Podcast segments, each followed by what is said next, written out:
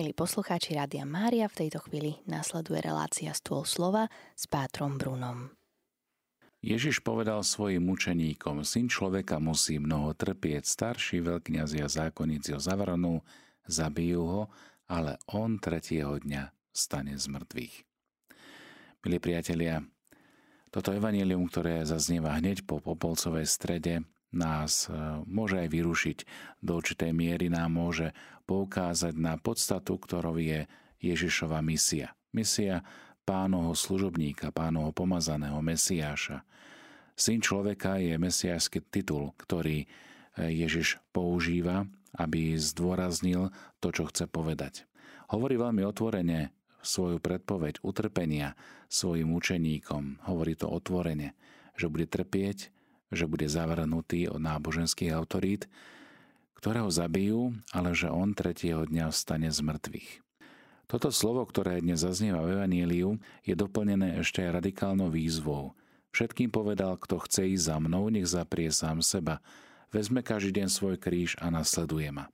Lebo kto by si chcel svoj život zachrániť, stratí ho, ale kto stratí svoj život pre mňa, zachráni si ho. V našom západnom spôsobe života neradi počúvame o kríži, o utrpení, bolesti či chorobe. A napriek tomu sú tu prítomné. Radšej by sme sa im vyhli a uprostred našich krížov prosíme pána, aby ich sňal z našich pliec. Časokrát kríž vnímame ako bremeno. Církev a Ježiš sám nám ponúkajú ešte jeden iný pohľad, ako je pohľad sveta. Lebo keď je naše utrpenie spojené s utrpením Ježiša Krista, ako čítame v katechizme katolíckej cirkvi, to sa stáva účasťou na Ježišovom záchranom diele. Nie je inej cesty k slobode a k spaseniu, než je cesta krížová. Utrpenie, bolesti, choroby, ťažkosti, odriekanie, čiže tá ťažšia cesta žitá vo svetle Evanielia nás môžu istým spôsobom zaťažiť, môžu nás otravovať, ale ak uvidíme, že naše nie v úvodzovkách môže byť v skutočnosti naše tiché áno, príležitosti priniesť obetný dar Ježišovi, pánovi, potom sa náš pohľad úplne zmení. Namiesto toho, aby sme boli nahnevaní na nie v úvodzovkách, teraz je to áno našim darom. Toto sa deje jednoducho prinesením našej obety na kríž a pozdvihnutím v modlitbe, ako ponúka pánov Ježišovi za našu vlastnú svetosť a svetosť tých, ktorých milujeme. Ako raz sa veľmi pekne vyjadril Ludwig van Beethoven, že krížik na notovej osnove pozdvihuje. Pozdvihuje notu, pozdvihuje melódiu.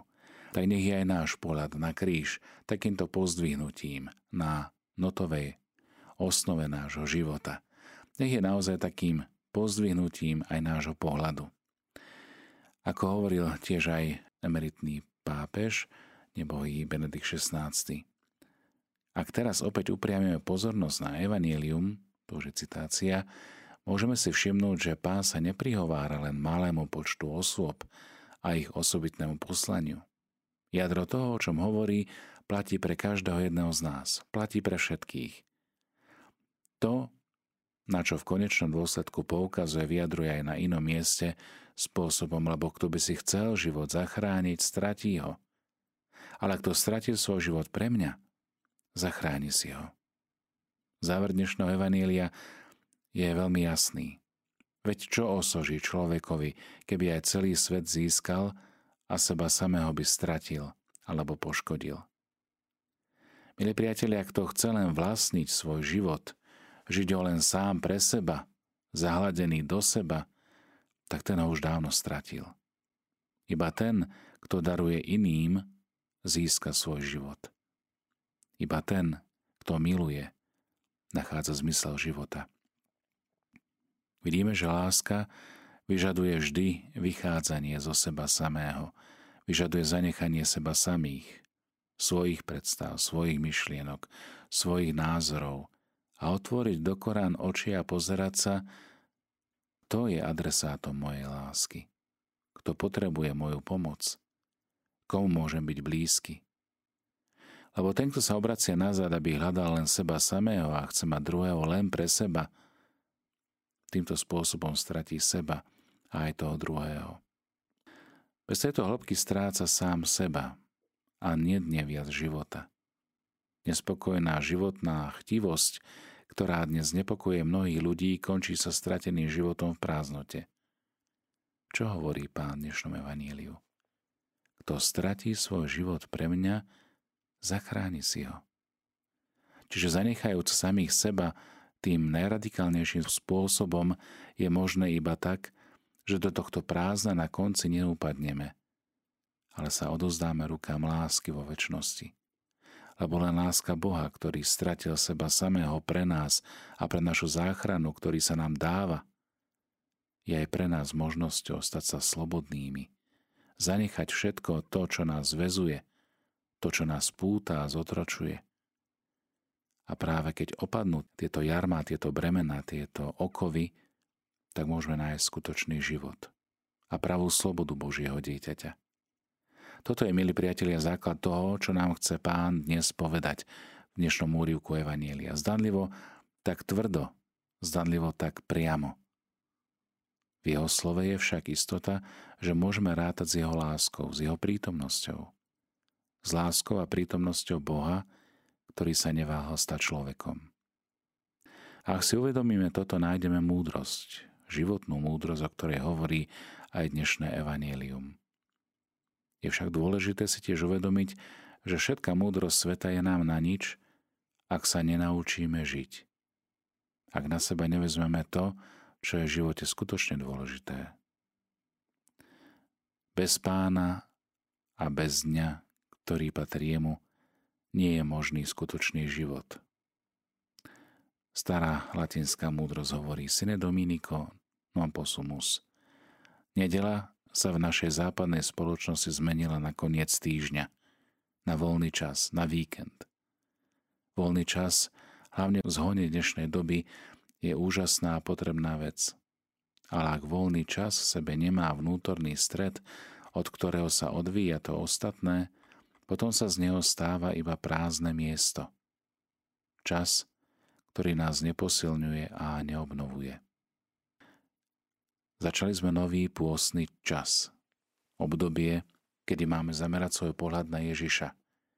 Obdobie, ktoré môže prehlbiť náš vzťah so sebou samým, s našimi blízkymi, priateľmi, vzťah so spoločenstvom, do ktorého patrím, s rodinou, ktorú spolu vytváram, ale takisto aj čas, ktorý môže byť výnimočný, ktorý nemusí byť len chronos, čas, ktorý ocípa, ale môže byť milostivým časom.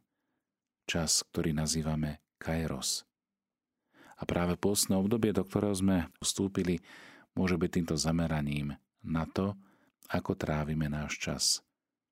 Či je naozaj týždeň iba o 6-7 dňoch, alebo je náš týždeň naozaj začiatkom, kedy sa chceme spolu pozrieť na Ježiša, kedy chceme spolu s ním sláviť, deň pánov, kedy chceme spolu s ním zdieľať to, čo on zdieľa so svojimi učeníkmi. Milí priatelia, dostali sme zácný dar, milostivý čas pôstu, čas, kedy sa môžeme zamerať na prehlbenie nášho vzťahu s pánom, na modlitbu, kedy môžeme byť naozaj vnímaví na potreby našich blížnych, kedy môžeme preukázať almužno milodary, ale zároveň, kedy môžeme aj do tej duchovnej pokladnice vložiť naše úsilie a seba zápor v podobe pôstu, či odriekania, činenia pokánia. Toto sú všetko prostriedky, ktoré nás privádzajú k cieľu, ktorým je pánova Veľká noc, slávnosť mŕtvych stania. Kto si múdry raz povedal, že ak sa nedokážeš tešiť z Vianoc, pozri sa na to, ako si prežil advent. A dalo by sa to pekne aplikovať aj na pôstne obdobie. Ak sa nedokážeš tešiť zo zmrtvých stania, pozri sa, ako si prežíval pôstne obdobie. Hľa teraz je milostivý čas, teraz je deň spásy. Toto vyjadrenie Sv. Apoštola Pavla nám môže pomôcť vstúpiť do ducha pôstneho obdobia, lebo to, tento čas je v skutočnosti príhodný čas na to, aby sme sa obrátili k pánovi, alebo vrátili k tomu podstatnému, aby sme sa zbavili toho, čo nás zaťažuje aby sa zmierili s Bohom a tak rozdúchali oheň Ducha Svetého, ktorý prebýva ukrytý uprostred popola našich krehkých ľudskostí. Je to čas milosti, uskutočniť to, čo od nás Pán žiadal v prvom verši Božieho slova, ktoré sme počuli včera z kníh proroka Joela. Obráte sa ku mne celým svojim srdcom. Milí priatelia, aj touto myšlienkou z homilie, ktorá včera zaznela v Santa Sabíne na Aventíne v Ríme, svätý otec František pozbudil všetkých nás, aby sme tento čas využili najlepšie ako čas, ktorý je milostivý. Obráte sa ku mne celým svojim srdcom, hovorí pán. A tak sa obráťme k nemu s pohľadom upretým na kríž, spolu so svetým Tomášom Akvinským, ktorý kontempluje krásu Ježiša na kríži ako toho, ktorý je pán a učiteľ, majster, ten, ktorý vládne, ale zároveň aj obetuje seba samého. Navrátiť sa pravde o nás samých pohľadom na kríž a vrátiť sa k Bohu a k bratom do cirkvy. To je výzva aj na tohto ročné pôstne obdobie.